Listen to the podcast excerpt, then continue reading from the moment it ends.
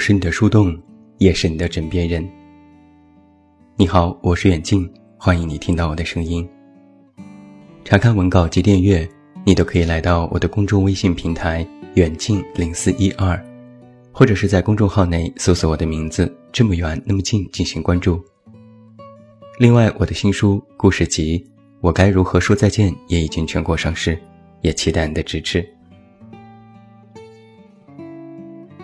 中国人天生是喜欢安定的，这估计是受到了传统儒家的影响，骨子里就不喜欢大动干戈。无论是举家迁移，或是地域争锋，不到万不得已，轻易不会改变现状。我曾看到过一个观点：如果要真的远走他乡，其实有两个原因，一是追梦，二是逃难。追梦自然不用多提了，从古至今，多少人为了这点内心的渴望背井离乡。人口迁移这件事，从来都不稀罕。有数据表明，二零一五年底，北京的人口已经突破了两千一百七十一万，而事实上，北京现在绝大多数都由北漂一族组成。真正的北京本地人其实非常少，但要统计出一个极为准确的北漂数据却很难，因为这座大城市的人员流动性极大。但我们可以得到一个估算：北漂和北京本地人的比例是九比一，北京人只占到了百分之十。而另外一则数据则表明，北京常住人口为一千九百六十万。每天流动人口三百万左右，而在北京，每年有近两百万人来到这座城市，每年又有二十万北漂离开。这是一个什么概念？单就每天的流动人口三百万，就已经抵得上我的家乡山西太原的总人口数。而在这样庞大的数据面前，是否能够将近千万的北漂人，都归于因为追梦才来到这座城市，实际非常难说。至今还没有一项统计，来论证人类的迁移是因为所谓的梦想。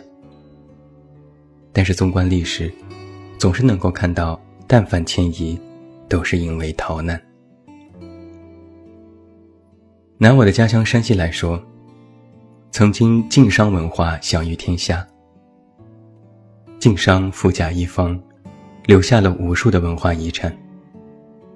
人们浏览历史遗迹，聆听尘烟往事，实际上都忽略了一点，那就是最初晋商的起源是因为穷。山西地处黄土高原，物资匮乏，百姓拮据度日，眼看天灾人祸不断。在守着自己的一亩三分地就要饿死，于是，一批人带着当地的特产远走他乡，去做生意，一物换一物，最终成为一股潮流。而我们更加了解的闯关东，最初就是清末年间战事不断，又遭受洪涝灾害，匪患横行，饥洪遍野，迫于无奈，背井离乡。到稍微富裕的地方去讨生活，而到了如今，北漂也好，沪漂也罢，从某种程度上来说，都是当代的闯关东。前段时间，新事想推文讲述了几个小城市人的故事，提到这样一个观点：伟大的城市吸引有抱负的人。你应该在配得上你野心的地方生活，而在中国，配得上野心的地方，估计就是北上广深。但在这里生活的人，可能具有配得上这些城市的野心，但是却未必有配得上的能力，或者说，他们来到这座城市的原因，并非只有野心。我的一位女性朋友老薛，来到北京四年，她就是典型的不得不来北京。老薛的家在江西的农村，还有一个弟弟，父亲已经去世，弟弟也结婚生子，母亲开了一家小旅馆，日子也算安稳。现在一家人最头疼的问题，就是老薛的婚姻大事。整天吵着嚷着要给他找对象相亲，但他总在抵抗。在家的某次，他们同学聚会，看着同班同学大半都已结婚，有的抱着孩子来参加聚会，谈论东家长西家短。老薛第一次对自己的人生产生了怀疑。他曾说：“眼看着自己就要过上这样的人生，心里总是觉得不甘愿。不想一过二十五岁，就活得像中年妇女一样，和我的同学一样。”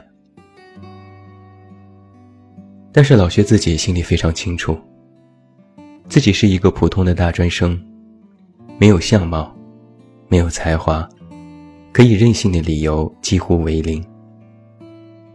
他坐在办公室里，每天焦虑不安，惶惶不可终日。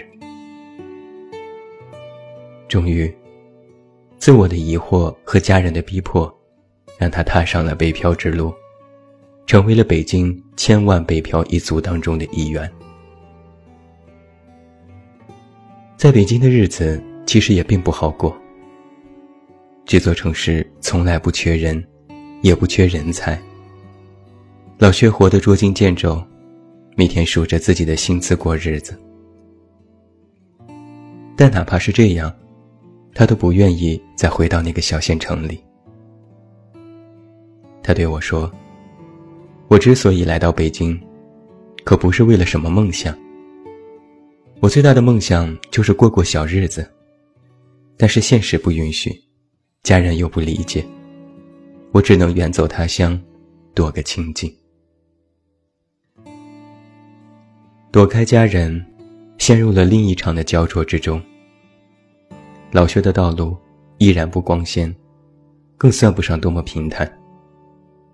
他只是躲开了一时来自原生家庭的绑缚，却躲不开北京这座城市的现实。老薛说：“过一天算一天吧，实在混不下去了就回家，老老实实找个人嫁了。”一辈子就这么过去罢了。但实际上，在北漂一族当中，有许多人都动过放弃的念头，想着干脆回家，大不了重新开始。但这谈何容易？有一个我们必须面对的现状是，许多北漂一族有家难回，因为你没有办法。心安理得的回去。我认识的另外一个朋友叫阿宽，他是同性恋，来北京十年，已经算是在这座城市扎住脚跟。但他坦言，自己从来没有一刻认为真正属于这座城市，或者挺着胸脯说我是北京人。阿宽是一名设计师，每天的工作就是在广告公司做各种设计和海报。这已经是他换的第四份工作，薪资待遇都不错，工作氛围也很好，他很满意。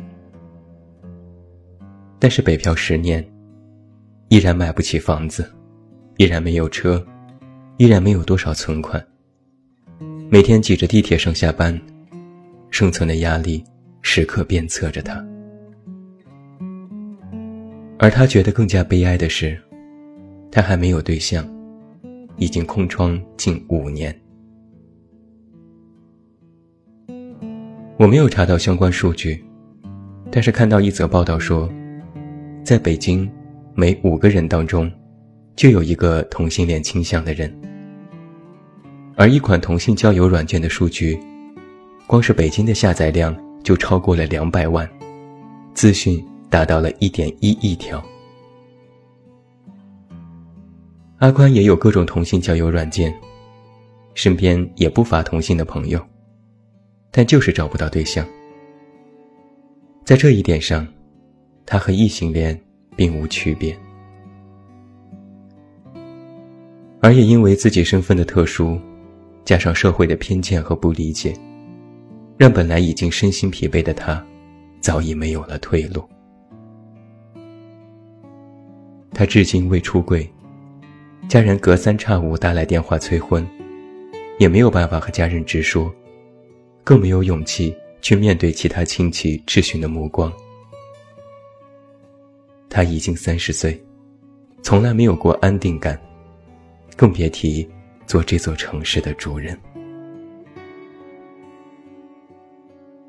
对于阿宽而言，有家不能回，就是自己心头最大的痛。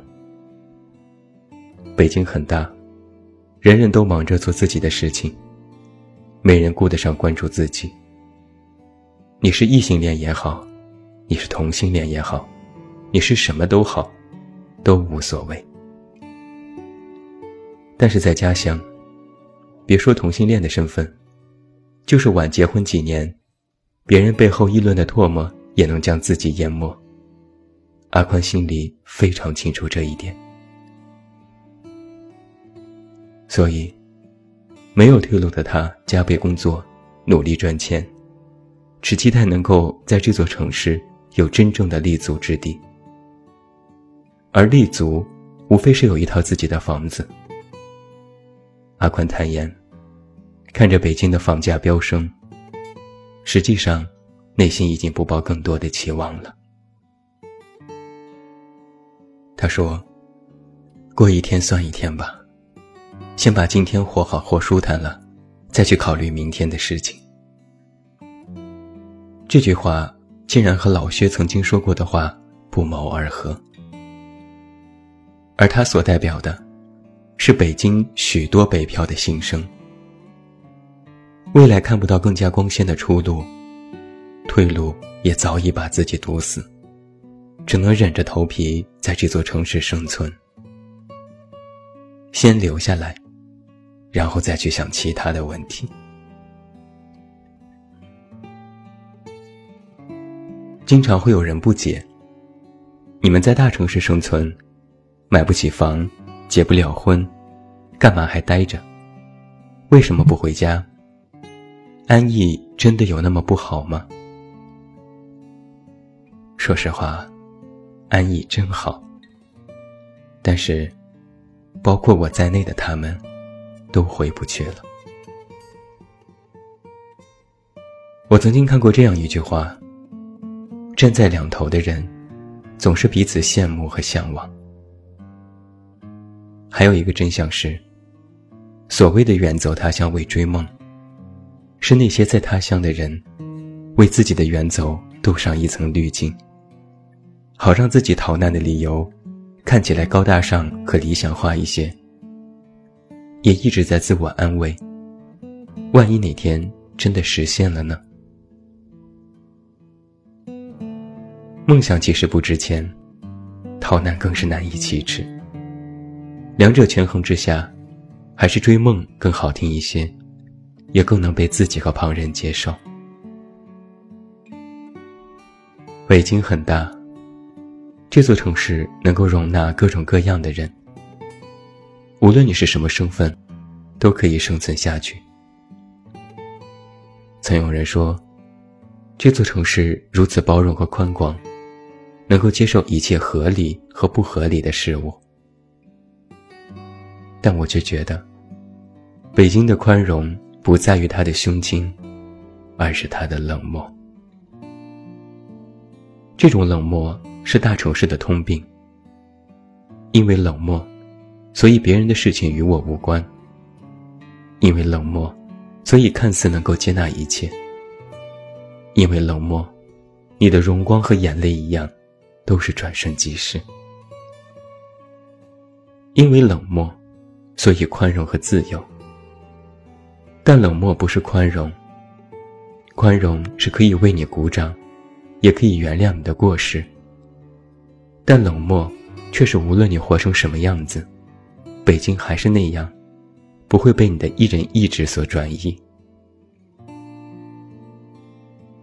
你觉得自由，是因为你远走他乡，离开了体制和家人，无人真正管束。你逃离的其实不是那座城市，而是逃离了不成文的规矩。试想一下，如果你是大城市的本地人，在体制内有三姑六婆，那么他们的生活，其实和曾经的你一样。但的确，这座城市足够容纳一切。无论你有怎样的倾向，在你的家乡不被理解，甚至连家人都会嫌弃。但在北京，一切都可以，任何问题都不是问题。北京不会帮你解决问题，但却能够接纳你的不完美，让你可以继续生存。这就是许多北漂。来到这座城市的根本原因。当然了，也有太多人抱着淘金梦来到这座城市，以为大城市遍地都是机会，到哪儿都是黄金。而当他们梦碎之后，就会破口大骂大城市的现实。但他们都错了，因为大城市从来不会承诺给你任何东西。不会给你房子，不会给你婚姻，甚至都不会给你比之前更好的生活。他唯一能够做到的，只有承载的力量，撑起你或伟大或龌龊的想法，并且不去评断对错。所以很多人说，在家里，你可以靠父母，靠关系，靠朋友。但在大城市，你只能靠自己。这不仅仅是自己形单影只，而是大城市有他独属的姿态。我在网易云音乐当中看到这样的一句评论：“外面的天有多大，有一天我也要去闯。闯完了，却发现，原来天，只是看看就好。”电影《东邪西毒》当中讲的更好。每个人心中都有一座山，都想看看山另一边的风景。当你看到那边的风景后，可能觉得还没有山这边的好看。在上个世纪大热的电视剧《北京人在纽约》，其实和北漂一族类似。一群怀揣着淘金梦的人去到美国，做着发财的美梦，最后发现也不过如此。而在同名小说当中，有这样的一句话：“如果你爱他，请带他去纽约，因为那是天堂；如果你恨他，请带他去纽约，因为那是地狱。”现在把这句话改一下，同样适用。如果你爱他，请带他去北京，因为那是天堂；如果你恨他，请带他去北京，因为那是地狱。谁的天堂，谁的地狱，你来解答。